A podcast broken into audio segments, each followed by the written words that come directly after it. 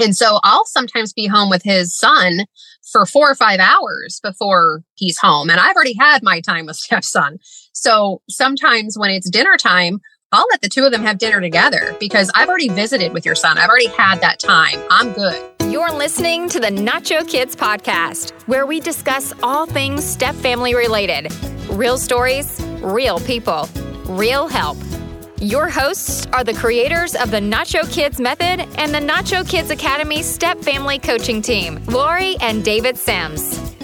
Welcome to episode 194 of the Nacho Kids podcast. What's up, y'all? What's up, y'all? We hope y'all had a great Valentine's Day with your significant others. Yeah. David sounds thrilled, doesn't he, folks? Yeah, I'm thrilled. Yeah, because we were on the we were on the car dial the other day, and you were buying Valentine's stuff. I was like, I thought you weren't going to get dragged into this Hallmark holiday, and here you are buying junk. I had to get my baby boy something. it was more than just that, but It You're like- wasn't. you're I got his girlfriend a card too. yeah, I'm gonna get his girlfriend a car. Oh, I'm gonna get my dad a car. Oh, I'm gonna get it. I was like, oh my god, No, you told me not to get my daddy a card, and I didn't. I didn't tell you not to. You did. You said, You said should because he I? don't love you. you said, should I get my dad a card? And I was like, no. I was like, no. I said, he don't. I said, you don't love him. That's what I, I do love him. Mhm. All right. So we have a little bit of information that we want to share with you folks before we get into discussing our guest for today. Mhm. I personally do not know how to start off with this. So I can wing it, or David, you can do it. Well, sometimes we get asked the question about how do you guys talk about your life, you know, with so much tr- uh, transparency and things like that. How do you do that without it being a problem? Mhm. And the answer is we don't. It becomes problems sometimes. Um, and we know that, and we knew that going into this because we're putting out very, very public information about our personal life. And some people who don't know us love to attack us, and some people who do know us love to attack us. Um, fortunately, there are far, far, far more people that appreciate what we do than than not. Mhm. So, having said that, um, I am estranged from one of my sons and this is something that's relatively new. And the unfortunate part is, I don't know why. And nobody seems to know why. His brothers don't understand why. They don't know what's going on. Mhm. He, um, and I know that there's a high likelihood he could listen to this. And I'm sure that there are other people in the family that listen to this. Uh, they certainly follow what we do in other channels, and I expect they probably follow this as well. So, and we are always very careful about what we talk about to try to, you know, not put the target on somebody about something that happened, and to talk as good as we can about people uh, that we, uh, you know, have to deal with. So, yeah, no. I'm just letting him Uh, ride this out, y'all. But anyway, I, I say that I say all this to say there's something going on, um, and I wish I could say more, but I don't know anymore. It's one of those things, and I don't I don't know if anybody's ever uh, dealt with this. I know they have because I know I've talked to people who say that they've dealt with people that just have this recollection of events that never happened, and then you get blamed for things that ne- never occurred. Um, and so I won't go down to the speculatory path, speculative path, whichever, whichever word fits. I won't go down the path of trying to figure out why. I have my suspicions about what's going on, but uh, nonetheless, it has spilled over into the public forum, and so I think it's best for us to get ahead of it.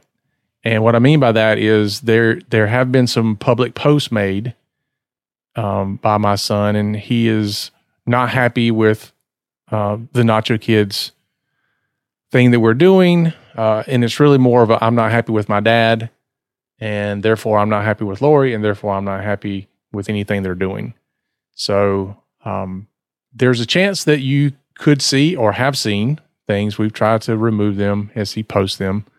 There's a chance you could see something. Um, and it is nothing more than a way for him to retaliate um, against his not liking me for hopefully the reason will come out at some point. But um, I've had his own brothers talk to him about it, and he he literally has a recollection of past events that never occurred and some things in his life that are I mean his brothers are like look we were we were there. We know. We know what happened and that didn't happen or that didn't occur um so again you're kind of I'm kind of fighting something that that's kind of a ghost of a thing but bringing it up for that reason. The other thing to understand about nachoing is because we and we could try to hide this and say, "Oh, it's not going on," but I think it's important for people to understand the entire thing about nacho parenting is not 100% removing all the things that can go wrong in a blended family because that's not a it's not going to happen because you can't control other people exactly there are things you can remove from your problems but there are things that you are directly have control of. Either it's directly involving you, or sometimes it is something that is with you. It's how you're responding to something that's causing a problem more so than the problem itself, potentially. So there are things that you can do and fix, but there are a lot of things you can't, especially when it comes to other people. You can't fix in laws and outlaws and high conflict bio moms and kids and aunts and uncles, and it can go on and on. You can't. So, a big part of what we teach in the academy and what we teach in coaching and all that is number one, identifying what those things are. And number two, giving you the tools to better respond to those things when they happen. You're not going to get rid of them, but you can drastically change how you respond to them. And I can say that the response I've seen from Lori during all of this has been phenomenal because it's not the Lori of pre Nacho that would have completely, you know, kicked into a meltdown mode and how dare this happen and I'm going to, you know, scorch earth. I can't nacho this, like some people say. Um, but it's it's very helpful for me because as much as I get mad about what's going on, and as much as I am angry about what's going on. And I'm also hurt by it. She doesn't jump on the bandwagon with me in that. She lets me feel it and lets me experience it. But she also has a level of grace and mercy that brings me back down to understanding that in a lot of ways, this is not about me and her and not your kids. It's simply a retaliation for something. And so she's she's putting it in a proper perspective, giving it the proper emotional way. All those things that we teach, she's putting into practice. And I think that is something that is very phenomenal because a lot of people out there are teaching things they don't practice. You know, the whole practice what you preach. It's mm-hmm. like I can tell you how to do it until I get to in a situation that's similar and then all of a sudden it doesn't apply to me. That's not the case here you know, we're teaching people how to do things the exact way that we have learned that works. And it's not just something we come up with, it's a lot of study of a lot of other people's published work and their books and their philosophies and their programs. And we learn how to incorporate all those things into how it works within a blended family. And so it's nice to have those tools to be able to say, these are the boundaries I'm going to put in place. And this is the way I'm going to respond to this. I'm not going to react to it and lash out. And this is where I draw the line, and I can be nice about it. And I can have a conversation with my family about what's going on. And there's not a expectation of people picking sides and all these things can come out of a terrible reaction to something like this. Instead of me having the knee jerk reaction, instead of Lori having the knee jerk reaction, we both sit down and we've thoughtfully responded to these things and thoughtfully figured out what what boundaries do we need to have and how do we need to deal with these things. And because he's chosen to make his comments public to bring his issues to light with what we're doing, um, you know, because of that, I feel like it's important for us to bring it out and talk about it. Again, it's not it's not to say we don't have issues. Look, the whole, Nacho Kids was born out of us having issues. you know, it's where it came from, and we had severe issues and severe problems in the blended family, and that's that's how it all came about. We figured out what's working, and so our issues don't go away; they change. You know, for y'all, for you people out there that think when the kids turn eighteen, the problems go away. Guess what? I'm sorry, they don't. Not always. Sometimes they come back. Sometimes the problems don't even start until after then, like in this case. um, there, you know, no, we've been knowing Nacho Kids for years, and all of a sudden, within the last what year or several months, maybe less than a year, Yeah, less than a year. in the in less than a year, we've had we've now there's these issues. Do you care if I interrupt? No, Okay. First of all, um, the whole thing started several months ago with David. I tried to, let's say, calm the waters Mhm. because that's that's what I do. So anyway, of course, it bothered us and it upset David and it bothered me. But again, we both realized it's not something we can control. So David originally tried to address the issue, but it was not going anywhere. So David decided to quit acknowledging things. Then all of a sudden it turned to me and Nacho Kids. Whereas when all this stuff first started with David, this child clearly said it has nothing to do with Lori or Nacho Kids. It's you talking to David. Mhm. So just over the last, I'd say six months. Yeah, six months Mhm. or so, things have really um, been interesting to say the least. I am going to say that David made the comment that some people have recollections of things that didn't happen, but they also may not have recollections of things that did happen. Yep. And yeah, I try not to jump on the bandwagon with David with this when he's getting upset. I will put my toe there every once in a while because because I'm hurt. Yeah. I'm angry. I'm hurt. I'm sad. I went through all those emotions. The truth is, I'm more sad than anything. Yeah. Me too. And I know that I can't control it. Thankfully, I do have these tools that I learned years ago to help me not completely focus on it. Not that I'm ignoring it. When I get mad and have a feeling about it, I'm like, God, that makes me mad. Or something else. And I'll go, Oh, I'm so sad about that. But I don't dwell on it because I can't fix it. hmm I didn't break it. And I too have my assumptions, we will say, as to what conspired, I guess, to create this whole mess. But I don't know. Because again, nobody knows for sure. Yeah. But I will say that I am thankful for Nacho Kids because I have grown tremendously. Like David said, if this would have happened pre Nacho, I'd probably be in jail. Uh, I would me, definitely have pissed off everybody in the family. I can tell you that. yeah, me and you both might be there. But I am also thankful for all of you people that have shared your stories with us about parental alienation because that has helped me understand that this isn't about us.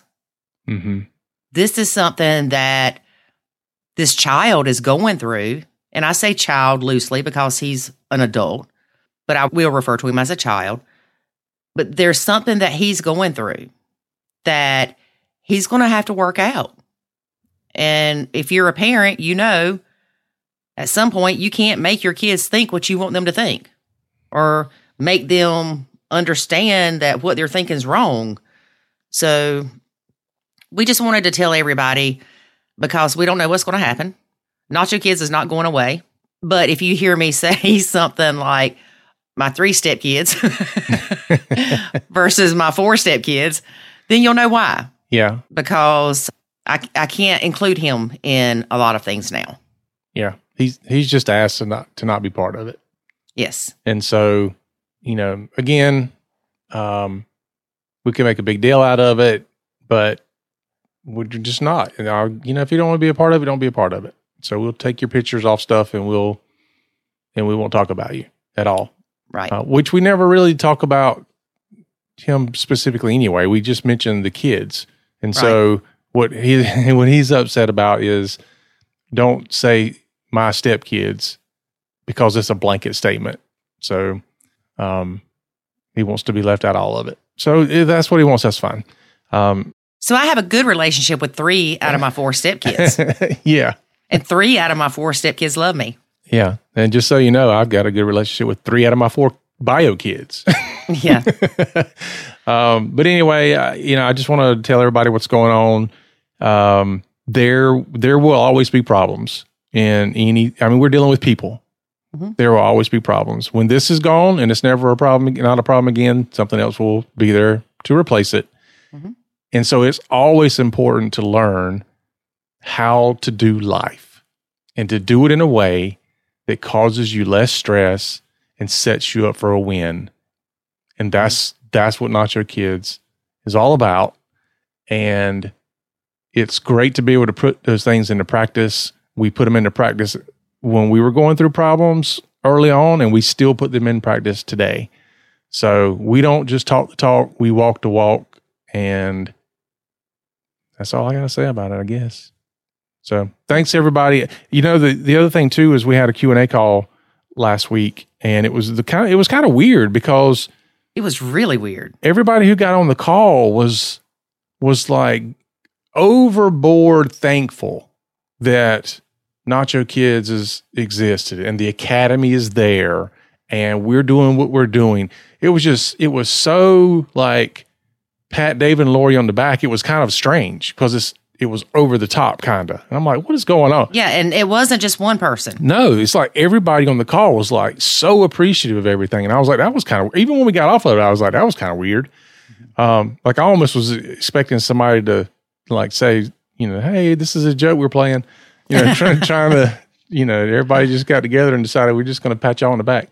Um, I mean, we definitely appreciate it because we need it. We, we have enough people that try to tear us down all the time, but it was just kind of weird. And then like the very next day, this happened. And so I, I just thought that was very interesting that, you know, we were kind of, I guess, being uh, prepared for the fight. Well, I believe again, it was kind of shocking that night on the Q&A call. I was like, "Huh, that's interesting." But I do believe that everything happens for a reason. Mm-hmm. And I feel like that we were blessed to have those people on the call that night that did show us that appreciation because with this happening the next day, if we wouldn't have had that, I would have went down the road of maybe we should stop. Yeah. Yeah. Cause one thing, one thing you guys don't realize is how much abuse that we sometimes take and still just keep going Mhm. because it's, it is worth it, a hundred percent worth it. But sometimes there's only so much you can take. Yeah. Um, of people just attacking all, and, and it's just shocking. Like you're out there, you're trying to do good in the world and you get attacked constantly. Mhm. It's shocking. Even by other step family coaches. Yeah.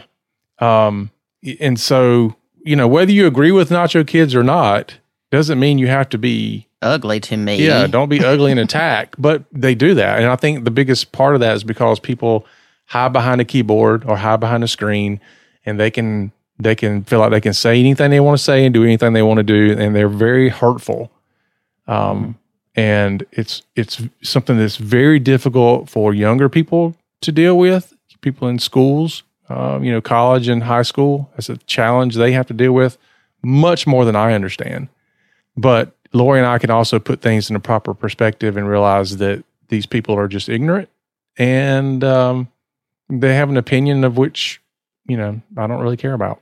Well, I'm not going to say they're ignorant. David said that. I know what you're saying. Yeah, I'm not saying they're stupid. Saying they're Yeah. ignorant of of nacho kids. Most I, I don't think I've ever run into anybody yet who correctly says this is what nacho kids parenting is all about, and they get it right, and then still start talking about how crappy it is. I, I have not run into somebody that that Right. does that. Well, I will say, I believe hurt people hurt people.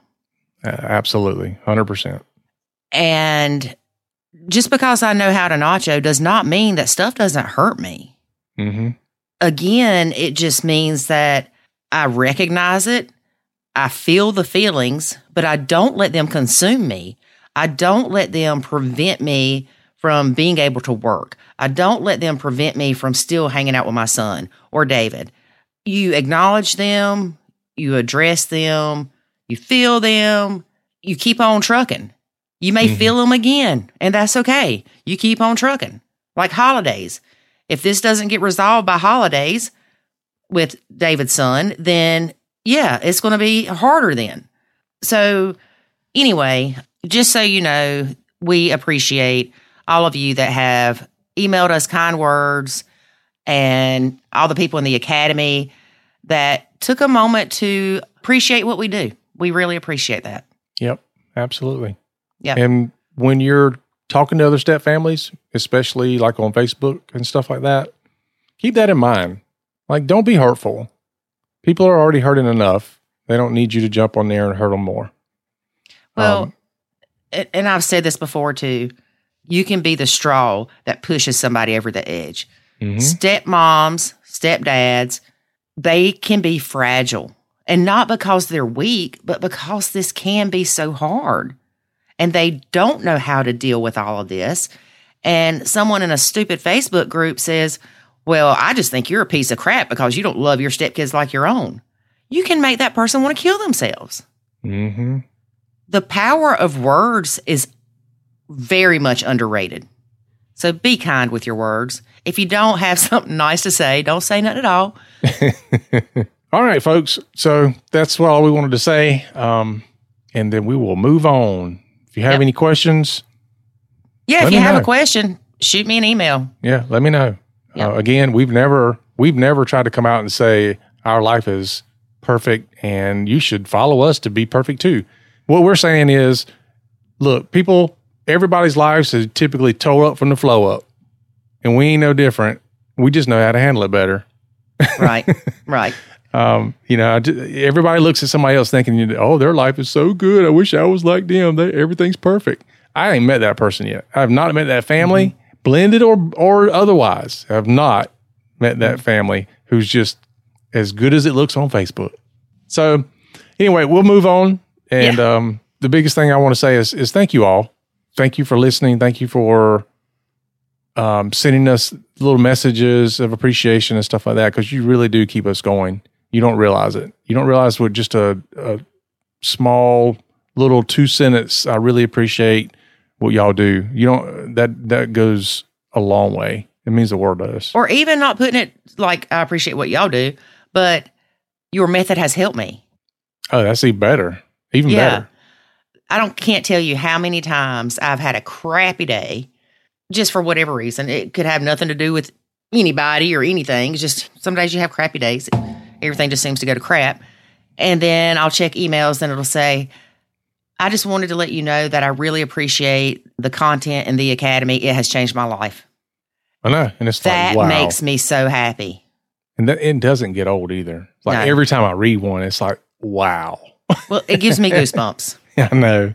And that's how I know without any doubt that us doing this is definitely my calling Mhm. because it touches my soul. Yep. Okay, I'm going to get sad if I keep talking like that. All right. All well, right. folks, thanks for sticking with us. I know that some of you hate the the stuff in the beginning when we are chit chatting, but uh, we just wanted to get that out there. So here And we we go. ain't going to stop that anyway. So, all right, our guest today is stepmom Nicole. She has been blending for two and a half years, two stepsons, and a stepson that's not a stepson. okay. Is that like is that like when you adopt the neighbor's kid? No, it's like her partner has a stepson from a previous relationship that he still has contact with and considers him his son. Oh, okay. Okay. And that created challenges. Oh, I'm sure. And we've talked about this before. And actually, a lady on the Q and A call was talking about this the other week about how it bothered her to think that her partner wouldn't have anything to do with her kid if they split up. But people don't always think about the challenges staying in that child's life will cause. Yeah. But we're not going to go down that road because there'll be another thing. We'll talk about that next time. I'll make a note. I'll probably forget anyway. Okay. This stepmom is also childless by choice, and she is type A and introverted. what? Yes. Who Sounds else like- do you know like that? Sounds like you.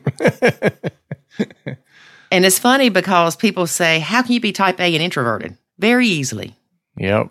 Now, if I get to know you, I'll cut up like a fool. Mm-hmm. If I don't know you, I'm a little shy. Yeah. David's the extrovert in this relationship. Uh, I'm an introvert. You are not. Most people don't believe that I am. no, but when you when we're together though, that's when you that's why the people don't believe it because you you draw from me in that area. I just have to say stuff so to make you stop. I like to tell people she's like an old car. You know, it takes a while to get her started, but then once you get her started, you can't get her to stop. Well, that's how it is when we talk at events. I get really, really nervous, and then I'll have David there with me, and then once I start talking, he don't get to say anything no, I just sit there. and look cute. All right, that's all I'm going to tell you about this lady, just because we took up a lot of time in the beginning talking about other things. So, David, let's get to listening. Let's do it. Today we have stepmom Nicole. Hey, Nicole, how are you? I'm great, Lori. Thank you so much for having me. Well, thanks for being a guest. Thank So, you. tell us a little bit about yourself and your blend. Sure, sure. Um, so I am actually 40 years old. I am child free by choice. I have two stepsons, which are 13 and about 17. Mhm. Have been with their father for three and a half years. We've been engaged for a year and a half. And we've been officially all living together for two years, about, yeah, about two years. But about a year ago, which we can get into this later, but my older stepson, the one who, is 17, did choose to live with his mom full time. So we only see him a little bit here and there. So really, a lot of my blended family life is now with my stepson 13. Okay. And you've also got a stepson that's not your stepson, that's your husband's stepson, right? Or your boyfriend's stepson. Yes, yes. So if you ask my partner, fiance, boyfriend, whatever, he'll tell you he has three children. And when I first met him, I knew about the two. And then he mentioned, oh, I have another one. And I kind of, oh, that might be a little too many for me. And then I found out it was actually a stepson to him. He's about 25 years old. He actually moved a few states away now. So we don't see him as much, but that came from his ex wife's um, from a obviously a guy she dated uh, way back in the day. So, mhm. And that's always interesting. yes, So we'll talk more about that. Yes, So you are childless by choice, which I think they consider child free now.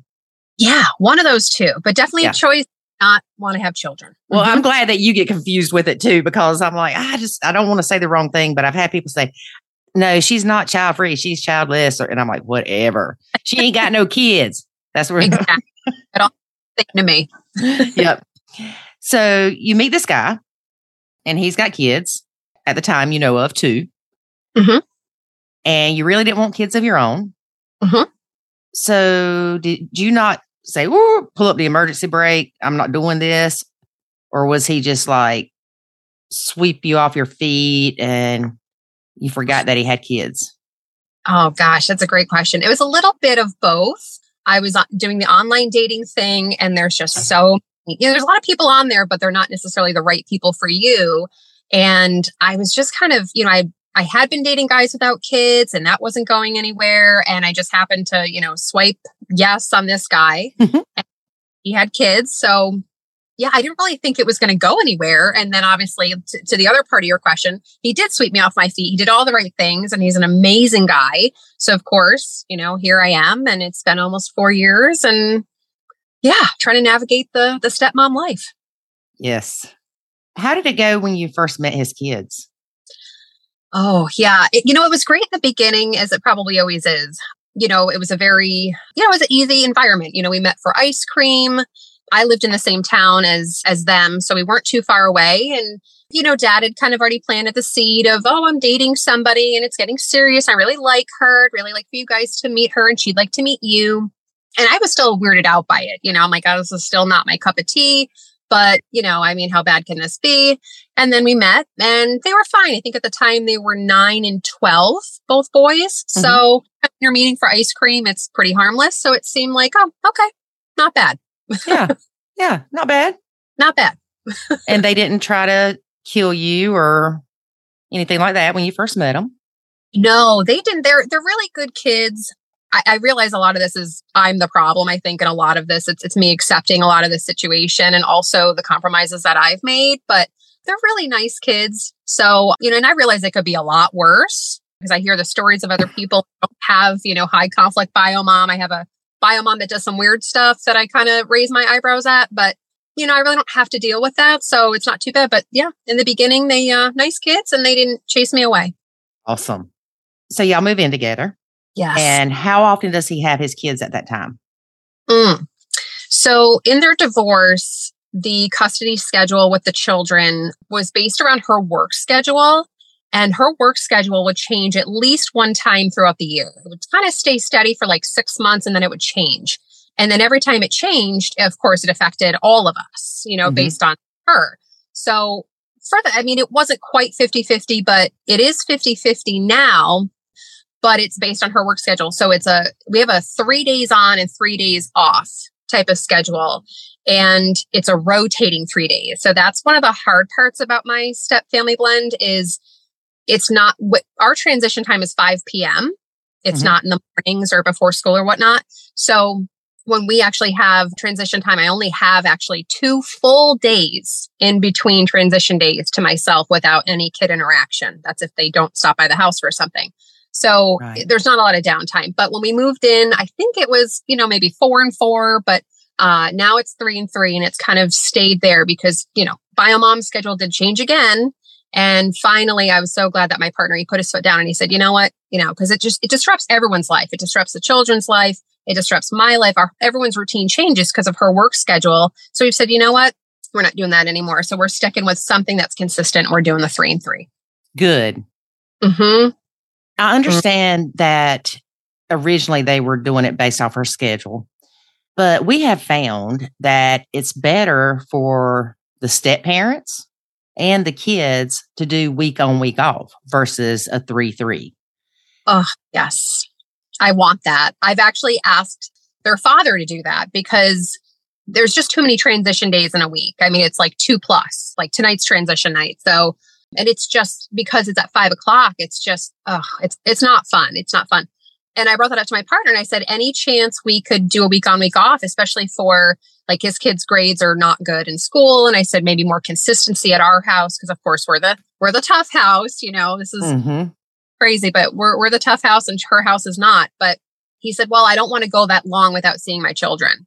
But what's interesting is the older stepson lives with bio mom full time and it can go two weeks without dad seeing the older stepson. Mm-hmm. So it's ironic that he'll say, Well, I don't want to go a week without seeing my kids, but yet you will go two weeks without seeing the older one. So I, I can't figure it out. A lot of times that's why the three three or three four, whatever it is, goes into play, is because the parents don't want to go a week without seeing their kids. And I mm. get it. I, I, definitely get it. I don't even like my baby being gone for a weekend. Mm. But mm-hmm. again, the kids never feel like they have a secure home. Mm-hmm. It's, it's like somebody that travels and lives in a hotel. Their That's stuff's there for two days. They have to go back to mom's for two days. They live out of a suitcase, basically. Mm-hmm. And it's just, especially with three nights on and three nights off, it's just, uh, it's just, that's exactly it. And then, of course, they forget something, or I say they, it's really my stepson 13 that's coming back and forth but you know he'll he's 13 i mean he forgets to shut the lights off in his bedroom. So it's like you know he's forgetting you know he'll forget a charger for his laptop for school. And you know the other day he had something at our house and it wasn't his day to come by. And you know so that was a day I, I saw him. He had to come over for you know 20 minutes to get something um because he forgot it. So it's it really is. It's i think it's really tough on the kids. I do. It is. It is. And they need some kind of stability. And I Mhm. agree that at least stick to the schedule. If you're going to do three and three, then do three and three. Don't flop back and forth and change that. But maybe when stepson gets a little bit older, your husband or, or your boyfriend will be more apt to think about that. Absolutely. Yeah, I, I hope so too. I, I do because I think it would just be, you know, I've tried to make the case to my partner. I've said, well, what about if we did do a week on, week off? Because also, you know, not to be selfish here, but if we're planning a life uh, just in general, the next six months or vacations or whatever, it's so hard to go to a calendar and count one, two, three. Okay, one, two, three, because it's not the same three days a week. It's, you know, a rotating Right. schedule. So it's like if we go on vacation, I mean, now we need to find a backup plan because we only have a couple nights without kids, or are we bringing them and then whatever. But it's so hard to plan out. It's not like, oh, yeah, this week we have them, this week we don't. And then on top of that, I think that because we are the house that has um, expectations of schoolwork, you know, getting your homework done, and um, it's nothing crazy. But I think that for my stepson, you know, knowing that he's with us for a week is a little bit, you know, it gets him into a routine and he gets the homework done. He gets things, you know, he's studying or whatever. Mhm. And then, you know, whatever. But dad says, yeah, but then he's going to go to his mom's and have a week where he won't do anything. So, yeah, that's the the hard part. it is, it's very hard. And as a parent, you just do the best you can. Mm-hmm. Now, you had um, answered the questions and said that you are type A and introverted. yes. A lot of people say that's an oxymoron. You can't be type A and introverted. Oh, yes, you can, because I am type A and introverted as well. Mm-hmm. So I get it. And I think the combination of the two makes it harder on us being a stepmom. Oh yes. Yes. And and I've listened to Lori, I've probably listened to almost all of your episodes. And there's actually a couple episodes I listened to a few times. And there's one particularly I completely I feel like this stepmom is my soul sister. You know, I am I feel like I'm an extroverted introvert. Um Uh-huh. type you know, I like peace. Oh, I love my peace and quiet. I love my organized, clean life. And then here come, you know, teenage boys. And, you know, what's hard with that too is I didn't have brothers growing up. I didn't have brothers growing up. So I don't really know kind of what's quote unquote normal behavior of boys. You know, I don't know, is this like a stepson thing? Is this a teenage boy thing? I don't know sometimes. So it's hard for me because they are so loud and it's like, why? It's unnecessary. There's no point to be that loud. But yeah, it's hard. It's hard that, you know, you didn't choose to have children. And yes, I do choose my partner, you know, so that's the hard part of for me. That's why this is, I'm the work in progress here because I need to find, you know, the, the silver lining and all this. But it is, it's hard when you're, you appreciate downtime and that's how I recharge. And then I only have two full days in between each transition day. It's like I don't get that time to recharge. So then my cup's not full. Then stepson shows up and, you know, I'm like, oh, I'm not ready for this again. So yeah. Mhm. Yes. I quickly learned that I need my downtime. And like you said, it's so I can recharge. Mhm. And I realized that I needed that downtime. When I felt that way, I would just go, I'm going to go chill. And I would just go to the bedroom and I would either read or watch TV or sleep. And that was my way to recharge. And I know a lot of people, their partners will say, Oh, you're just leaving us in here and you're not being a part of the family. No, some people, honest to goodness, need to recharge. Yes. And I feel as I'm getting older, I need more time to recharge. You know, I'm really like selectively social. I'm very social in my job. So for me, it's like, you know, my home was my sanctuary. That's my place to recharge. And I just need more of it, you know, as I go. And to what you just said about partners feeling like you're not being a part of the family. When I first met my partner, I will say this because I have to give him credit. I was very upfront and I said, like, I'm not here to be stepmom of the year. You know, you know, I don't really want children. You know, I was very upfront about that. And thankfully, it didn't scare him away. But I just kind of figured, like, well, whatever systems you already have in place, you know, you already had a system in place before I came along. Keep that going because just because I showed up doesn't mean that now this is now on my plate because that's not how this is going to work. You know, it's not, we're going to get divorced before we get married. So I said, that's not happening. Mhm. So good about that. But, you know, there are a lot of times where I do feel guilt where like my my partner has much longer hours than I do. I have a typical Monday through Friday, nine to five kind of job. And he has like retail hours. He works longer days. Sometimes he doesn't come home till eight o'clock at night. He works weekends, etc. And so I'll sometimes be home with his son for four or five hours before he's home. And I've already had my time with stepson. So sometimes when it's dinner time, I'll let the two of them have dinner together because I've already visited with your son. I've already had that time. I'm good. You right. need time because you've been at work and he hasn't seen you. So I feel like it's it's good though too because I feel like even when I was first dating him and I had my own place, there were times where even when my partner would get his son back or both of his children back, that first night, I would maybe sometimes I'd go and visit, but a lot of times I would I would never spend the night on the first night he got them back because I wanted them to know that when they see dad, they get time because they haven't seen him, you know, it'd be their their transition. I want them to have time with just dad and also not have to think that life is now dad's girlfriend and dad. You know, it should be, oh, we get our dad back, you know, without me too. So I always made sure at least the first night of the transition, they had that. But now that we're together, you know, I can't run away. So it's, um, I try to like dinner, or if I've just had enough, I'm like, I'll say, I'm going to my office, I'm going to go do work. And sometimes I am, and sometimes I'm not. But it's just, you know, you can sit and have the conversations, and I'm just going to go have my downtime. Right.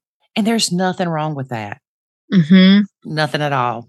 Yeah, thank goodness. I'm glad that he's receptive because, you know, I, I understand and, and I have, you know, I've met some stepmom friends, not locally, but, you know, around the, the nation through some of the different communities. And I hear their struggles, you know, that what their partner says. And I always hear you say this too, Lori, of the things of, oh, you knew what you were getting into or love them like your own. And and I hear hear my stepmom friends getting told that and I feel for them because I'm thinking, oh my gosh, I don't know how I would tolerate that because I don't think I could. Because right. I was upfront, you know, day one, this is how it's going to be with me. But uh, that's it's hard. That is definitely hard. It is. Were you an only child? No, I actually have an older sister. She's five okay. years older. Mm-hmm. The reason I ask is I spoke with a lady earlier that is a child free stepmom, and she was an only child. And I was just wondering, I was like, I wonder if there's more child free women that are only children. Mm. Hmm. Yeah. She says she knew at age 10 she didn't want kids. Yeah. I, I mean, that's, I think that's about right. I never wanted children. I, I just always knew that. And, you know, I worried when I got older, am I ever going to regret that? You know, am I going to wake up at 35 and go, oh my gosh, you know, I need to have kids? But no, I always knew. I said I want to live and travel and make my own money and you know not be stuck to a soccer game on Saturday morning. I'd rather be hopping on a plane and you know traveling somewhere or you know eating out, just having more disposable income. You know, I wanted yeah. that. I didn't want to have to have the kid life, but here I am. Yeah. Well, it's still different though. yes. yes. But I feel like you're even more tied down than a lot of step parents because of that 3 3 schedule. Yes. Like you said, it's hard enough for to plan a vacation when you have the kids all the time, but even every other week is hard to plan. But when you've got them, you can't go anywhere for a week. Nope. Nope. We have to call in family to come to the house to watch and, you know, basically babysit. And it's, it's a whole undertaking and it's it's hard because you know it's not the life i ever wanted i made sure that you know i didn't go that route in life and then i meet this wonderful man who obviously is is worth it but it's here here i am doing all those things where I, i'm not able to travel or i travel by myself like you're you had um i referred to this earlier but you have a stepmom gosh she was amazing i loved her episode it was episode 155 episode 155 and this stepmom also child free. She, you might remember, but she would basically do everything she could to stay out of the house. So she yes. would get up at 5 a.m. to go mm-hmm. to the mm-hmm. gym, come back at like 10 p.m. when the kids were in bed. She would rent Airbnbs just to have space or house sit for people. And I kind of do the same thing. Like I'll rent places off of VRBO or Airbnb just to have like a getaway, just to feel like I get a break because when I do have a vacation or a break, I have kids in the house or a child in the house. So it doesn't feel like a break. I feel like I'm on parental duty. So um that was a great episode. I could definitely relate to her. Was that your favorite episode? I think so. I think I've listened to it a few times. Any of the child free by choice, I really, you know, because it's it's just such a hard. Uh, it's so hard because you made a choice to not have children. You you made that decision, and then you find yourself in in that situation, and it's so. Those are the episodes I usually look for. Yes, you mentioned something about bio mom that mm-hmm. she does weird things. You didn't call her crazy. You said she does some weird things. Mm-hmm. What is your relationship like with her? Do you communicate with her at all? Are you in the group text with bio mom and bio dad? I will say this again, hearing other people's stories, I'm, I'm very thankful that I don't have a high conflict bio mom, but I have tried in the very beginning. I would say not even the very beginning, maybe it was a year in or when our relationship was getting serious. I just assumed that any mother who is spending this much time with her children, she'd want to know who that person is. Like, I just think that that's common sense. And so I have reached out to her because she mm-hmm. never reached out to me. I know she also had a boyfriend after the, my partner and her were divorced. I don't know, maybe six years ago. She had a boyfriend right away. So she already has basically moved on. And I did think it was interesting. Her boyfriend and my partner never really had any kind of relationship. So I guess this wasn't super uncommon for her to not reach out to me. But I did reach out to her, extended an olive branch a couple times. One of the times was just a text message. And I said, listen, I just want you to have my phone number. Should anything happen, you know, gave her a compliment, said, I'm really enjoying getting to know the personalities of your children. You've done a great job raising them, you know, but again, I'm here if you need anything. So she was very, wrote me, wrote me back right away, basically kind of wrote the same text I sent to her. You know, yes, they're good kids most of the time. Thanks for giving me your phone number. I'll reach out if I need anything. You know, kind of almost the same thing I said to her. Mm-hmm. So I would say we ran into her also in a public restaurant and she couldn't run out of the restaurant fast enough when she saw us, which was kind of interesting. And that was probably a year and a half in, but I'd never met her face to face. So I was like, oh my gosh, why would she just run away? But, you know, that's what happened. It's just, Did she literally run out the door? Oh, she couldn't run out fast enough. it was so fast that I, I, heard my partner say hi to somebody, but I didn't know who. And I turn around and I just see the back of her head leaving the restaurant. I said, Who was that? And he goes, Oh, that was my ex wife. And I went, Oh, okay. Uh, so, it, but there was um, one other incident where, again, I was trying to be the bigger person, but my stepsons had their dog had gotten out at their house and they live on a busy road at their mom's so I went out looking for the dog because I love animals. I love dogs. And I said, well, I don't, you know, it's middle of winter. I don't want anything to happen to the dogs. And this is the kids' dogs too. So I wanted them to see that, you know, we can all work together, whatever. So I did text her like, hey, I've tried these roads. I tried the park. I've tried this, that, the next thing. And I don't even think she wrote me back. Yeah. I don't. And then I heard that she did find the dog and I never even got like a like I found that out through the family that the dog was found and I'm thinking, you know, I'm out there driving around in my car, spending my gas, my time texting you to like extend the offer. Yeah, she wasn't interested. So we've never officially met. And I also I felt very like I was giving her too much power. And so I eventually just deleted her out of my phone. And I said, enough, like I need to get my power back and I'm done with you. So that's what I did. Good but for she, you. Thank you. And it felt good. It felt good to delete her because there was an anxiety there with her in my phone. So there only the communications only happened between, you know, my my partner and her. That's they do everything there. But the kids are a little bit older too. And, you know, again, she has a boyfriend. But the only thing that was kind of, oh, I, I think it's strange. But so she'd been with her boyfriend six, seven years and living together with him as well. And we got engaged. And then she got engaged all of a sudden. You know, again, they'd been together six or seven years, but now they got engaged like three months after us and then got married like six months later. Like it was very fast. Mm-hmm. I thought, well, that's interesting. Like, you know, you guys have gone all this time without me. It was just, you know, and then I talked to my mother in law who said that that's how the ex wife is, that it's all about her and the spotlight was on me. And even though we don't have a relationship, I don't think she liked that. And um, so, yeah, so all of a sudden she got engaged and married, married before we did. So, oh, she had to do it before you. Yes, exactly. Yeah. Yep. Yeah. So weird thing. So we had um another issue where, and this is also respect, I guess, and, boundaries, but this is probably getting a little deep. But I had a, a, a sick mother. She had a sick mother. And so my mother actually had passed away before hers did. And I thought, because again, I just think, you know, we can all bury the hatchet and be adults and whatnot. I guess expecting anything is not the right thing, but just condolence card, I don't know, ziti, something that usually people do when there's, you know, someone's passed away. And nothing came from Biomom's house. There was no acknowledgement of my mother's passing. And I was like, oh, okay, well, that's interesting.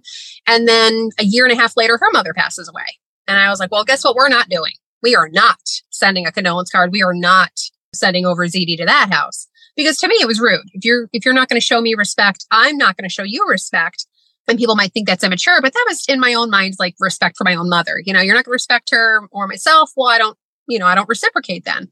But what we did do was, of course, for the kids, anything they needed or you know we had a lot of talks with them about how they felt about their grandmother passing and you know do they want to have do anything in, in, their grandmother's memory so that's where i kind of put my energy with that but mm-hmm. yeah so she's done some things that i'm like huh okay but you move on yes you do you do now let's talk about your role as a stepmom you said sometimes you're home with the stepkid before your boyfriend gets home right yes many times do you parent the stepkid or do you play babysitter? Mm, good question. Well, I really try to take the nacho method. I really, I just, I want, you know, I do want to say things, but I've really taken your approach and I, I really am. I'm a part of other like stepmom communities. And I really think this is the best, best method is the nacho kid because like you've mentioned, you want to have positive interactions to build the relationship. So I try not to parent you know, I'll say things like, Hey, could you pick up that thing? Or, you know, if he leaves something on the counter or makes a mess, Hey, would you mind picking that up? But that's about it. I mean, I certainly have opinions that I keep to myself, and that's hard because there's a lot I obviously want to say and I don't. But yeah, for the most part, it's almost like babysitting where I kind of just observe and shake my head and try to walk away. And make mm-hmm. sure the kid doesn't get hurt. Yes. Yes. Yeah. Mm-hmm. And I, I mean, I, I try to think of myself as an aunt, you know, like I, you've, I think said this as well, that stepmom just has, it, it puts a pressure on you to be something more. And I do try to take the role of, I'm just an aunt. I'm just like a friend of dad's. I'm mm-hmm. here to, you know, and, and he will like my, my stepson will open up to me and tell me things he doesn't tell his father. Mm-hmm. So that's okay, cool. And we do, we have a, I have a really great relationship. I mean, I know I'm saying a lot about being child free by choice and not really wanting to live with kids. But surprisingly, I have a really good relationship with him and he has a good one with me. Like I can tell he'll appreciate, like I'll take him out, I make him food or dinner and I spend time with him. I talk to him about what's going on in his world and I try to remember what he tells me. I can tell like there's certainly a bond, but it's just, and even take it a step further, it's kind of like I represent, you know, as a stepmom, it's not me personally, it's what I represent. It's kind of like that with him. You know, he's a great kid but right. he represents, you know, when I wanted to be child free by choice, it's not him personally, it's what he represents for me. Mm-hmm. So, yeah, so I do try to, I don't parent, I try to leave that to dad and just bite my tongue. Well, and I really believe that the reason you have such a good relationship with him and he tells you stuff he wouldn't tell his dad is because you do nacho. Mm-hmm.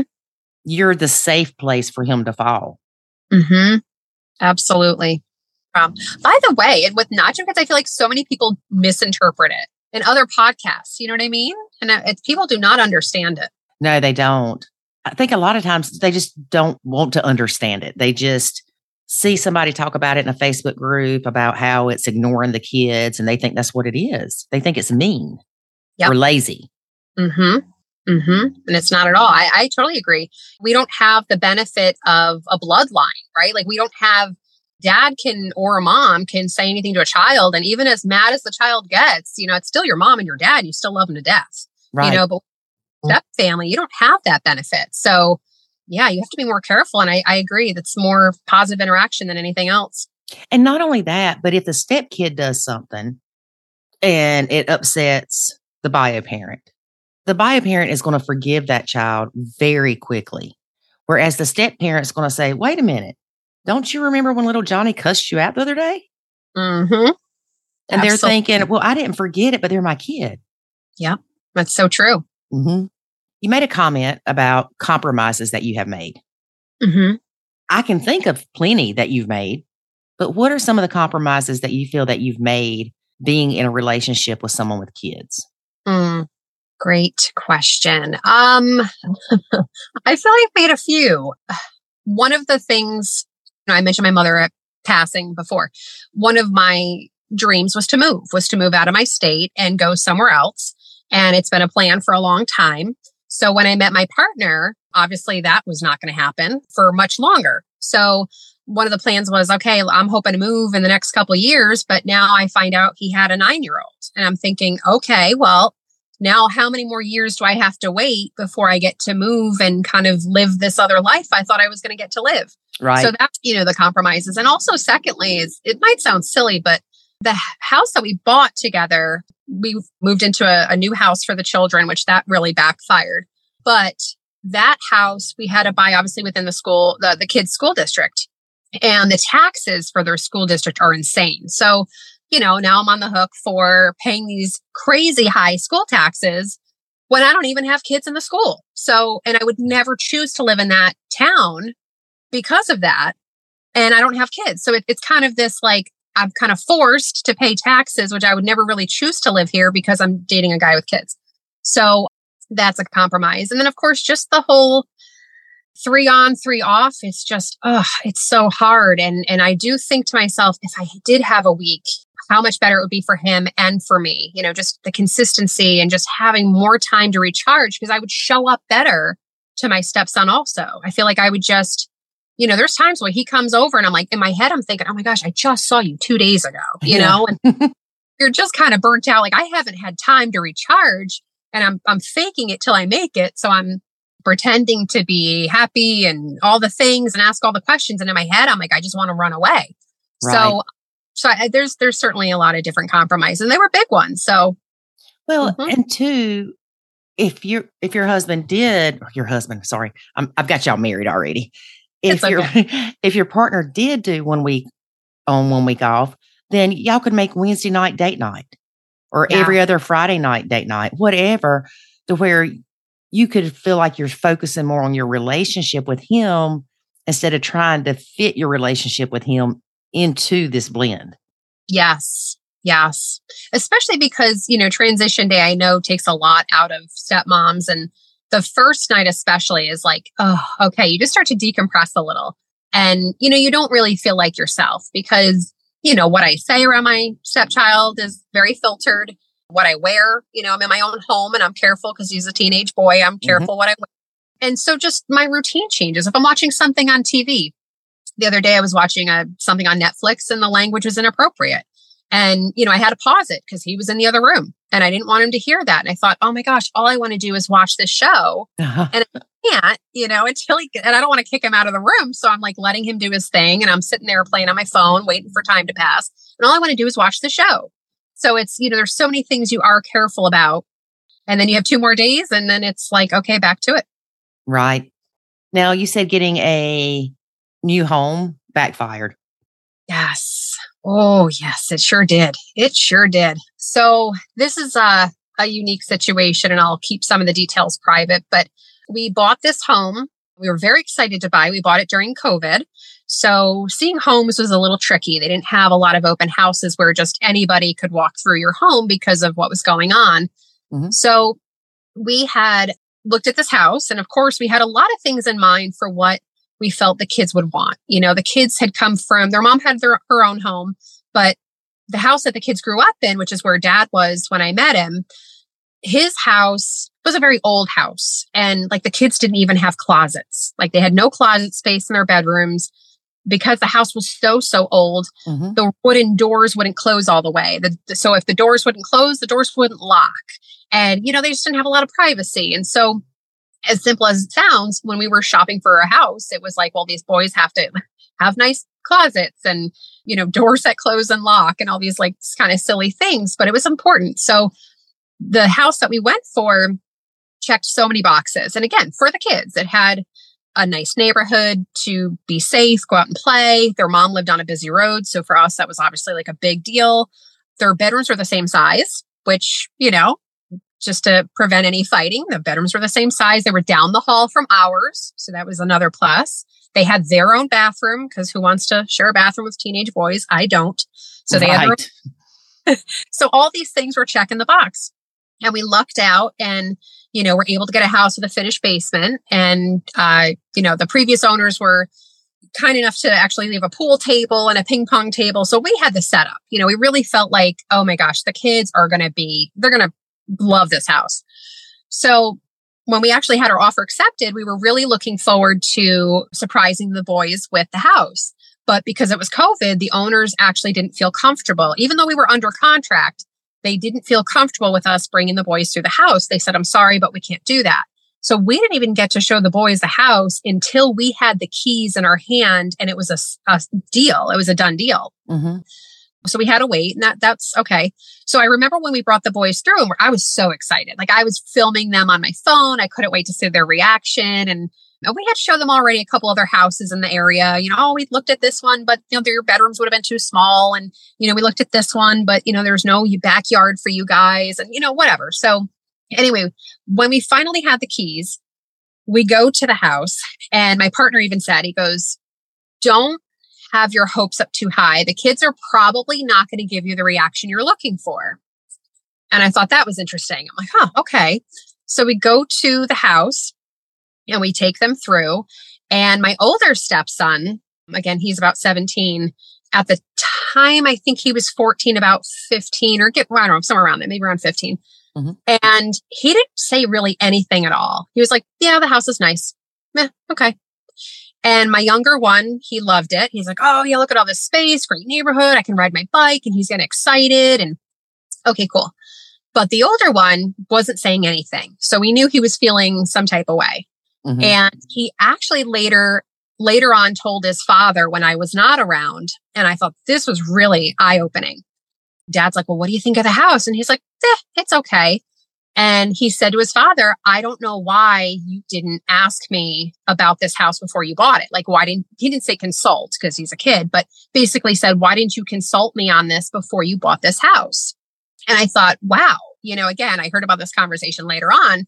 And I thought my, my, my gut reaction was, okay, you're 15, right? You know, you're right. not buying a house. You don't have money to put down. This is not an adult. This is not a kid decision. And then the other part of me, once I cooled off, realized he probably feels left out because dad's making decisions with this woman that he doesn't really know. And he feels left out. So, because dad made that decision with me, he had no say in that. So, right. Second time with us too, when we got engaged, my stepson, same thing, was like, why didn't you tell me about this before you did it? Uh, so, very like an interesting dynamic there. But when we all moved in together, we were there maybe six months and this is the part I'll spare the details on, but my stepson was going through something and and kind of used a extreme measure to get out of our house and then basically said he would be happier to live at mom's house. So he did. He moved to mom's house. He has been there now, I think it's a year and a half, year, something like that. But he lives there full time. And it honestly, as as awful as it was for my partner, because it was traumatic for him to lose a kid, you know, he saw it as losing his son. Right. And I've tried to say to him, but you also had a say in that. You do have power as a father. Because I know it seems like so many dads feel like they don't have power with their children. Like they have to, like guilty parent syndrome, that GPS, they have to give them what they want. Whereas they really don't. Like you have a say, you know, it's, it's up to you too that you have to agree that that child goes to mom's house, you know, that he doesn't call the shots. You know, you have to agree to that. And there's so many, I think, you know, things where you could say to the children, or, or, his son, hey, I'll let you go to mom's, but every Wednesday I still want you to come over for dinner right. or you know, whatever. But of course that doesn't happen. So they still see each other. But the positive was honestly, when stepson 17 was, when he was with us, he had a chip on his shoulder.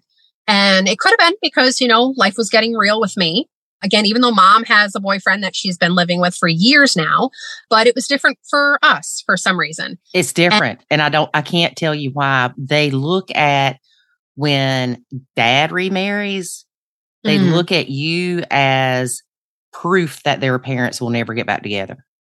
That's interesting. It's very interesting. Mom mm-hmm. can have 50 boyfriends and that's exactly. okay. But when dad does it, it's like, oh crap. Mm-hmm. Yeah. Yep. And he did. He had this thing against his father. And we don't know if if bio mom said something to him because he did. He had this chip on his on his shoulder with his father. And he just like he was just always angry towards his father. And then with me, I was collateral damage. You know, mm-hmm. I'm the girlfriend. So he just automatically didn't like me either. Right. And he thought mom could do no wrong. And also part of that was because again, the schedule was based on her work schedule. So when Biomom had her children, it's when she wasn't working. So she took them to fun things. She, you know, she could spend time and do all the exciting stuff. Whereas when dad has his children or child, he's working half the time. So there is no fun and exciting stuff. But the positive that's come out of this is because my older stepson is now with his mom, he's realized that mom has to work. Mom is not always home. And when he is there, it's not all sparkles and unicorns. They're not just running off and doing fun things all the time anymore because that's not what it is. Right. And Bio Mom has friends. You know, she goes out with her friends and she has a life too, which I think is great. And he sees that now. And it's not all catered to him because he's there full time. So it's kind of um it's actually helped the relationship where he now looks at dad and even me and it's a lot less hostile like it's a lot less aggressive from his from you know the the vibe. And he's still a 17 year old so he's still difficult. You know he thinks he has all the answers and he doesn't but he's getting there. You know he is starting to mature. He is when he has that time with dad it's better you know and even dad feels it. So it's it's actually worked out but it was it was a rough rough time for a while. Oh i'm sure. Mm-hmm. I guess bio mom was open to him coming to live with her full time? She was. Yeah. Thankfully, she was. Yeah. Cause it creates a problem when the kid wants to go live somewhere full time and the bio parent's like, nah. exactly. Exactly. And again, he was, I think, around 15 years old. So, but she said, you know, okay. Yeah. So you hmm. said y'all were the tougher house. Yes. Was bio dad always the tougher house, or did he become more of a tougher house when you came into the picture? I know um, the answer to this already, but exactly right. I, I think well, from what I do hear is bio mom is very carefree.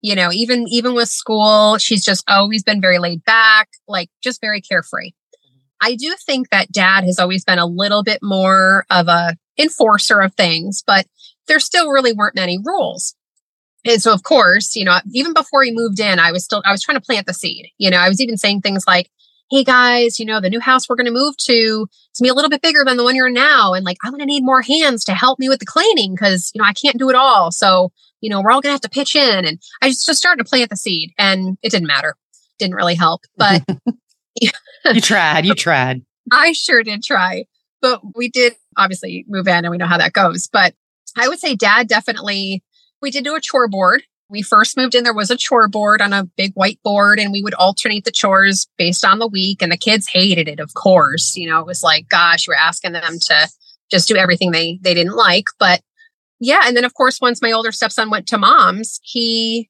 you know, the chore board went away. It went down in the basement and it never saw the light of day again. And that's what's hard because for me, we're not running a frat house here you know, this is a house and we need to keep it tidy and have a like some structure. But my partner says, well, it's not a museum. You know, people have to live here. And I said, yes, but we don't have to live filthy, right? We can right. still live and have some kind of order and, and whatnot. So yeah, I do definitely think the kids have noticed a, sh- a shift in, you know, oh, when she came in the picture or whatnot. But I do tend to clean a lot and I just do it throughout the day and I'm doing the dishes and trying to clean the counters and I work. I have two jobs. So I, I do balance a lot, but yeah, I just kind of, it's, they notice it. But, but now that with, with my older stepson being at their mom's, you know, my younger stepson, there's nothing required of him now. And that's what's hard for me because I think too, as I, I see, not to go into like gender roles and all those things, but it does bother me that he's my 13 year old, he's a big boy. My, my stepson is, I think he's like five, seven, 210 pounds. Like he is a, He's a big mm. boy. He's a big boy, you know? So if I'm in the kitchen and I'm lifting heavy things and, you know, he's much bigger than I am. And if he's, you know, sitting on the couch playing on watching TikTok or whatever, and I'm in the kitchen doing something, it bothers me that he's not saying, Oh, can I help you with something? Or let, you know, putting the phone down and getting up and saying, What can I take out of your hands? I get he's 13, but that was expected of me and my sister when we were kids. You know, it was ingrained in us, even as girls. Like it didn't matter. But if you see your parents doing something, or if we have to ask you more than once, you know, it was not good for us. Mm-hmm. So, I, you know, it's ingrained in me to like look and pay attention and take the grocery bags out of my mom's hands or shovel the driveway before dad gets home from work. And, you know, I do worry with, with my 13 year old. These are bad habits. You know, he should not be just sitting there and being okay with it. I mean, I can take a mop out and mop around him and he will up. and it's hard because I'm like, oh, that's when you want to yell. Yes. Well, one thing I have to say is it's like men in general, and I'm not trying to just say Mhm. men, but a lot of times I'll get aggravated doing the dishes because I feel like I'm the only one that does the dishes. But if I ask David to do them, he'll do them. Mm-hmm. But That's I'm true. thinking, why do I have to ask? You see them. Yep. Then I also noticed when he does the dishes, I say thank you. You think anybody ever thanks Lori for doing the dishes? Mm, that's a good point. And so I think talking about gender roles, as much as we don't want to feel like that the woman's at home in the kitchen, that's how we were raised. Mm-hmm. So it's normal for the female to do the dishes and it's normal for the man to sit on the couch with his hand down his pants, scratching and watching Married with Children or whatever. and so the kids don't see that much. And David is very helpful. He really is. But a lot of times I do have to ask for that help. Mm-hmm. And I noticed with his oldest son, his oldest son and his wife moved in with us for about three months while they were waiting for base housing. And I noticed when I would come back from getting the groceries, Avery, the oldest, would come out and help me. Mm. Oh, girl, don't get excited. It was not because he thought about it to do it himself. Oh The, the wife said, You need to go help Lori. no! Of course she. Yeah, she knows. Yeah, Yeah, she knows. good kid. Yep. Yep. But like you said, as a child growing up, if you saw your mom and dad bringing in groceries or your mom bringing in groceries, whatever, you knew to go help. It wasn't a question. You didn't even ask if you needed if they needed help. You just did it. Oh, absolutely. You got right off your rear end fast. Let's go. yes. Yes. Because they would put the fear of God in you. Oh yes. Oh yeah. But- But, yeah, but it worked though. I mean, I, I know that there's so much transition right now in parenting styles and it's it's not as like dictative and you know that it used to be. But I look back and I think, God, I still have so many of those things in me, you know, where Yes. it's like get off your rear end and you get stuff, you know, you help people out and, and get your head out of your phone and but these kids are just like, oh yeah, like we're catering to them. You know, it's like, well, what do you want to do? And it's like they're 13. Why are we letting a 13 year old call the shots? Right. And then when you ask for their help, they're like, oh, yeah. Oh God. My mother in law said to me something that resonated with me because again, I didn't have brothers growing up. So I don't really know what's like normal boy behavior or, you know, whatever. And my mother in law, because one of my frustrations has been that my stepson and, and my older one too, but my stepson doesn't do any sports. He doesn't do any sports. He's not in any extracurricular activities. And I think he needs something, you know, because otherwise his face is in a screen from the minute he gets home from school till basically midnight or one in the morning when he goes to sleep. And I don't think that's good for him. And I said, you know, don't these boys have energy? Like, don't we need to make them tired and, you know, get them out there and whatever? And my mother in law said to me, she goes, Oh, no. She goes, they might have energy. She goes, but boys are lazy. Now, I know it's generalizing and I know people are probably get mad by me saying that, but that was just what she was saying. She goes, No, they're very lazy. And I thought, Oh, is that because I don't know? I'm like, Is that normal? I don't know. But it is interesting to see, like you were saying, like people sitting on the couch and not getting up to help. It's like, huh, okay. Yeah. Well, we've got five boys between us. And I don't know that, I mean, they didn't have chores like I did growing up. We did try to implement the chore thing, but that was a joke. One of them had to vacuum, one had to dust. And even though it would only take five minutes total to do Mhm. each one, they would still half butt it. Yeah. So it's like, just don't even bother. But I'm sitting here thinking, and I don't think my guy friends growing up had chores. Mm, interesting. but all my girlfriends did. Hmm. And I mean, I'm talking about a list of chores. My mama didn't leave anything off the list. Mm-hmm. And I know David said that his mom would go into his room and take everything off of his dresser, his nightstand, put it all on the bed and dust. But then she would leave it on the bed. Oh yeah. Yep. Mhm. She was mad. she But, but now, when she, the grandkids, she would come over here during the week while we were at work and she would wash all their sheets and clean up their room for them Hmm. and make their beds. She was, oh, they don't know how to make beds. What are you Hmm. interesting. Now, I will say one of my stepsons, he came back, he got out of the Air Force and he was here for a few weeks. And I noticed that he will say, Hey, do you need help? Mm, He won't just jump up and help, but he at least asks if you need help. that's nice. Yeah. But they were all raised the same. Mm-hmm. It's like my sisters and I were raised the same, but we are all different. Mm-hmm. My little sister, she didn't do her chores and she didn't get in trouble either. Really? Mhm. She's the baby. He's the baby of the family. Hmm. Yeah. Yeah.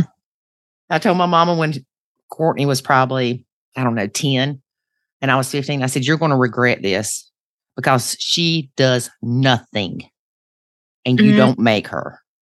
Mm-hmm. Needless to say, my sister still lives with my dad. Get out. Nope, she does. She still lives with my dad and she still does nothing. Oh my gosh. And how old is she now? 40, she'll be 45 this year. Oh my gosh. Wow. hmm Ooh. Yep. I think it's funny though, when my mom and dad split up, she made sure that my sister stayed with my dad. she was thinking ahead. yes, she was. She was. But Gosh. like you said, I feel like there's so many things that we learned as kids hmm that these kids aren't learning until after they're married now. Yeah. I was ironing my dad's lab jackets at eight years old. Oh That- my God. Yeah, that would be considered abuse nowadays. Right. I know. And I could I could add an example to that too, where my sister was just because she lives out of um, very far away, and um, so she's actually never met my older stepson, especially because he doesn't live with us. So it's just made it harder. But she's met my younger stepson a couple times, and it was just sweeter for this past year. She sent gift cards to both the boys for Christmas. Mhm. And I thought that was so sweet. Like, oh my gosh, you haven't even met one of them, and here you are sending a gift. And so, anyway, I, as soon as happened, because I knew that they were going to go to their moms and, you know, it'd be another couple days before we saw them, I immediately after they were done opening presents, I ran and grabbed a blank Christmas card so that they could do a thank you card to my sister for the gifts, right? Uh-huh. my partner said, Hey, when they're done, you know, before they go to mom's, can you just have them sign this card and write a nice little thank you? And so my older stepson's like, wait, what are we doing? What? You know, like he could hear me talking to his dad and he's like, well, I don't, what are we, what am I supposed to do? And I said, you're going to do a thank you card. You're going to do a thank you note. And that's what you're going to do. Mhm. So anyway, you know, they go over to the table and my older stepson's kind of, you know, walking a little bit at it. And he's like, I don't even know what to write, you know? And I said, well, listen, then don't take the gift card, you know, but if you're going to accept this gift card, you need to, this is what you need to learn is how to write a thank you card. And growing up, my parents, if it came to a gift, whether it was a communion or holiday or birthday, whatever, we couldn't even play with that. And this came from my mother, but we couldn't even play with that toy until we had that thank you card handwritten and in the envelope. And then it was like, okay, you can play with the, with the toy now because you've said thank you. And it's I just like your mom. Right. Oh, she Yeah. was old school. She was old school. Now these kids are like, well, as long as they send a text. No, like that's that's too easy. Like this is and, and then you think about how these things when you get into careers and you know people get out into the workforce and who are the people that stand out nobody sends handwritten notes anymore Yeah. and it's like all those little things do matter and i think they do make an impact and you can stand out later in life in different situations so i think we still have to try to instill it where we can but it was interesting because they they were really like baffled like why are we doing this this thank you card That's like when David's oldest graduated. My dad sent him a graduation gift. And some other Mhm. people did too. So I went and bought thank you cards. mm-hmm. And I said, you need to send thank you cards. hmm And I even told David, he needs to send thank you cards. You think anybody ever got a thank you card? Oh no. No. And it bothered me more because my dad didn't get one. Yeah. Yep. Mhm. And then when we have the baby shower, wedding shower, because they actually got married in Japan and because that's where he was stationed. And then so when they came back here, we had a baby shower, wedding shower kind of mixed thing. And guess who wrote the thank you cards? The me, wife. No, me and Mama. oh, you're kidding. No. Oh, gosh. No, not kidding. Well, the wife is from the Philippines. I don't know their tradition as far as that goes. It was just, I'm just going to knock it out and be done. Yeah. I can see that. hmm Right. It's a, it's you want to show that you have respect and manners. Right. Yes. And you got to think most of these people that sent gifts are not young. They are right. used to the handwritten thank you cards Yeah. being Oh. mailed to them. Yeah. Don't send a Facebook message. Don't send a text message. Don't even call me. Write a thank you card. hmm I remember when I got married, I was on my honeymoon and I had been gone two days. My uncle calls me and says, I have not received a thank you card for my wedding gift yet. No. Yeah. I said, dude, I'm on day two of our honeymoon. He said, well, you need to work on that and get them out before you come home. Oh my gosh. No kidding. Yeah. Oh, You bring up such a great point though. This that's an older generation. So that is how they were raised. So they are expecting those things, even if this newer, you know, younger generations aren't being brought up that way. But that is that's such a great point. It's funny with David's oldest. Sometimes the wife will look at me and I'm like, look, don't look at me. I tried to raise them youngins, but I was told that I was abusing them. Oh gosh. Ugh. it's not my fault. it's it, it's val it's just those are manners and i we do we are losing some of that. And and i do agree that yes you know how the how the stepchildren turn out you know we really can't say yep that was because of us or not because of us. It's not our issue right? It's it's reflective of the parents. But i do think that you do want to instill some of those things because you know especially if you are raised that way. If you are raised that another example my mother used to always say if you ever show up to someone's house you better show up and be able to only open the door with your elbows meaning your hand should be so full of stuff for the host or the hostess that you can't even open the door with your hand because you're holding so much stuff and Mhm. it's like you know just those those simple principles are things that i want my stepkids to have but again mom doesn't care dad's like yeah sure if you can get them to sign the thank you card cool but he's not worried about it he's not sweating it out Mm-hmm. Exactly. That's like this year for Christmas. Everybody was here except for two of the stepkids. And they had their wife and girlfriend. And well, let me clarify. One had their wife and the other had the girlfriend. and it was funny because one of the girlfriends said, um, do they normally give y'all gifts? We're like, no. She's like, what? So we got gifts this year or last year. wow And I hugged her and I said, I know this is all because of you. oh my gosh And I know it is. And then the other one, the wife, got us gifts. We knew where it came from. mm-hmm And- Mhm. Then it's like, okay, is this a male female thing? yes exactly Because my what I- son was walking out the door the other day to take his girlfriend presents for her birthday. He didn't even wrap them. oh my gosh I Oh my said, let's put them in a bag. No, that's not necessary. I said, it is necessary. We're going to put it in a bag with tissue paper. Yeah. makes it does it makes me feel better because I have I you know again not having brothers I don't know it's normal. My stepson's the same thing. They can take gifts, they'll take all they'll take gifts all day long and and never reciprocate, which I think is a terrible terrible thing. Like I've started my my stepsons we do volunteer at the uh you know just volunteer at things with for homeless people or Mhm. people fortunate because I want them to learn that hey this is us giving back. Like these are these are principles you need to have of it's not all about you and it's not all take take take gimme gimme gimme. So i'm trying to like we've done it for the last couple years now that we have this like new tradition where we volunteer our time. But sa- very similar thing this year steps on 17 christmas eve christmas eve. So this is where you know, I said to the kids for two weeks, you know, Christmas is coming. I know their mom's birthday. And I was like, their mom's birthday is before Christmas. So I said, make sure you take care of your mom. You know, I'm not doing that, but take care of your mom. Make sure you have a plan. Don't forget it. And then Christmas comes. And again, we all know what day Christmas is and, and all that. And the boys, you know, I help the, the one out, but the older one's like, nope, I've got it. I'm cool. I don't need your help. Okay, no problem. Older stepson goes shopping with his father on Christmas Eve, which I don't even know why you would enable that behavior, but this is not my always, you know, I don't have all the say in everything. So dad takes older stepson Christmas shopping on Christmas Eve. And while they're out Christmas shopping, his son, his older son says, Hey dad, can you go in like the next aisle? Cause I got to get you something. like go away so you don't see what I'm getting you. And I'm like, oh my gosh, and this is happening with his father and you know, Christmas Eve. And you're him.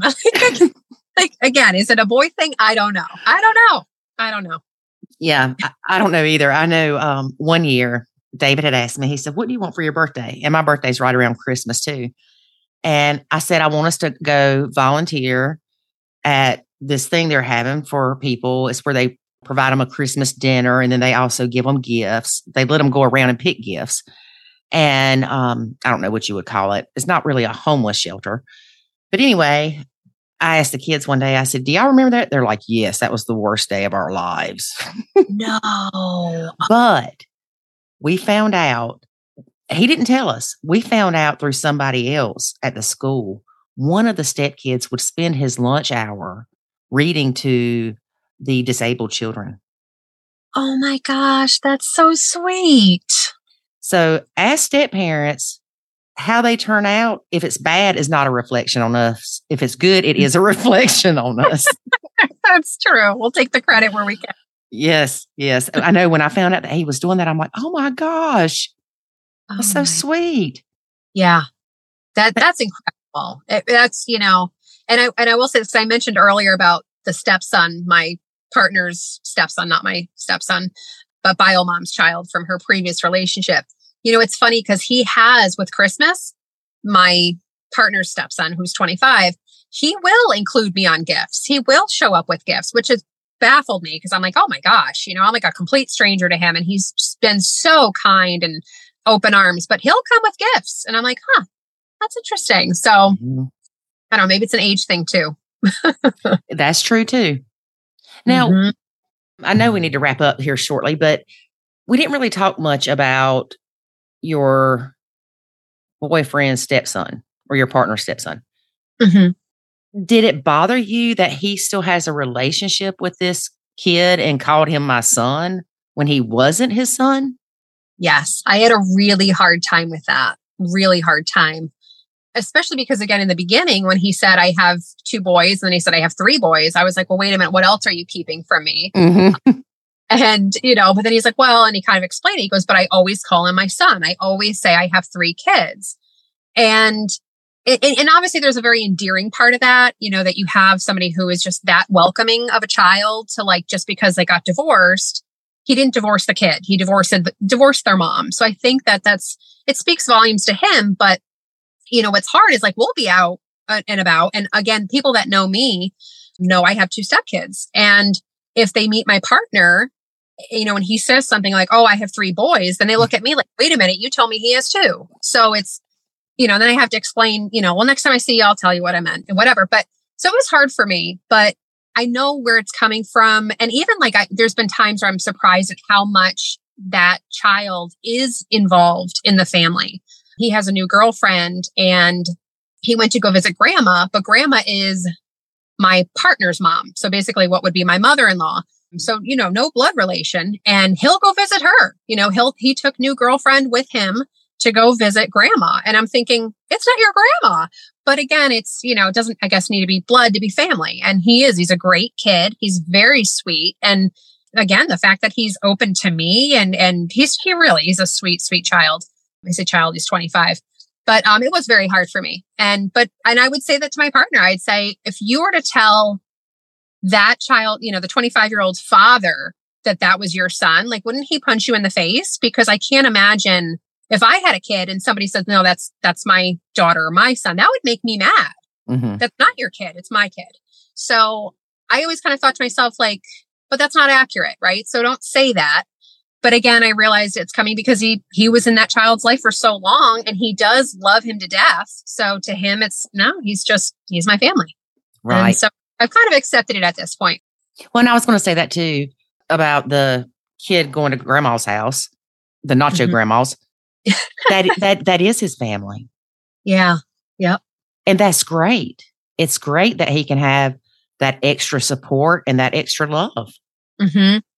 Mm-hmm. Yeah. How long was your boyfriend married to his ex? I think they were married 12 years, but together like a little bit longer than that, but I think 12 years. So yeah, he was with that child during very impressionable years. Yes. Yeah. Mm-hmm. He sure was. And, and now, like I said, I've I've come around and I do realize in a lot of this situation, I'm the problem. You know, it's my perspective and I have to control me and Mhm. how I handle this. So I'm still still working on it, still working on me. But you know, I, I see it now. I do. But for a long time, and still every once in a while it'll still get me because to me, when he says that's my child, I think it's her child. It's her child. It's not Right. your child. And every time, you know, that to me is a connection to her. So that's where I really have the tough part is okay, but it's she had that child with another man. So, you know, Mhm. but Yeah. Well, at least he's not paying child support for that kid correct. because we have seen situations where the guy mainly will pay child support for a kid that he knows is not his just because he has been in that kid's life for so long. Wow. Yep. But it does show something about their character. You It know, does. Obviously, your partner is a very loving and caring person and values family. Mm-hmm. Yeah, he does. And, Yeah. and that's really, it's amazing. It really is. I mean, I'm, I'm the one that has the problem with this, but really it comes down to he still loves that child and he's kept him in his life. And, you know, that's a great thing because he could have walked away. He could have said, ah, you know what? I've moved on and, you know, all the best to you. But no, he doesn't. And you know, we talk about this a lot where some stepmoms will say, Oh no, if we get split up, I'm still going to be a part of that kid's life. That's nice and all, but it can get very confusing. Yes. So, say the child goes to their dad's every other weekend and live with bio mom the other time. What Mhm. weekend are you going to get, stepmom? exactly. I mean, it can Yeah. get very convoluted. And then, like in a relationship, when you go to meet somebody else, if he was getting that child and bringing him to his house, Mhm. and here you are thinking, whoa, wait a minute. You're bringing other people's kids in that aren't yours, and you're paying for things for them, and you're treating it like it's your kid. Yep. Yeah. Yep. And I, I think it's going to depend on the child too, because, you know, to them, if the stepmom is gone, I mean, if, if the child wants to keep that relationship, cool, but it could also be confusing to them. I don't know. It's just a lot for the child. So I think, I think the kid has to almost de- decide that relationship if they want to keep it going. Yes, exactly. And just like in a situation such as yours or even mine, the kids have to steer that relationship. We Mhm. can't force a relationship with them. We can do certain things to have a relationship with them, but if they're not receptive, it's going nowhere. Absolutely. Absolutely. Well, Nicole, it has been great having you as a guest. And I feel like I've still got 20 million questions. So we'll probably have to have you back on. Uh, well, thank you. And thank you so much for, for talking with me, getting to meet you and uh, hopefully talking to all the other stepmoms out there. Yes. And I will definitely make sure that the lady that did episode 155 knows she's got a fan. oh, yes. I'll be like, you got a fan club and a friend. Call me anytime. well, thank you again. And you have a good day.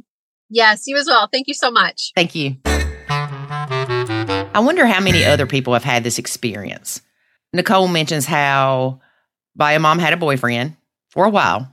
And then when Nicole and her boyfriend got engaged, Bio Mom and her boyfriend did too. Huh. Then Bio Mom and her boyfriend got married like six months later before Nicole and her boyfriend could get married. Wow. It's like I got to beat you to the punch. Yeah. Mhm. See, then I would just do something crazy and see if she would do it. You would. you would. One thing that was brought up in this interview, and I'm sure a lot of you picked up on it, was when Nicole said that she was a lot of the problem. Oh, You know, I tell people all the time when you discover that you're a part of the problem, big or small, that should be freeing because you can change that. You can affect that. When you come to me and you're like, the entire problem is somebody else and I am I am not any part of the problem. And if that's true, I'm like, wow, this is going to be tough. Well, the thing is, she said she was a lot of the problem. She didn't say she was the whole problem. No, well, that's almost always the case. Right. Just like with us, I've had people message me and say, How dare you take full responsibility for being the problem with the whole Lynn? David takes responsibility for some of it, but it's not a bad thing. It's not like when when you say, I realized I was part of the problem, it doesn't mean I realized I was a piece of crap. Or that you were the entire problem. Right. Or I realized that everybody would be better off without me. I mean, you can go to those extremes. Yeah.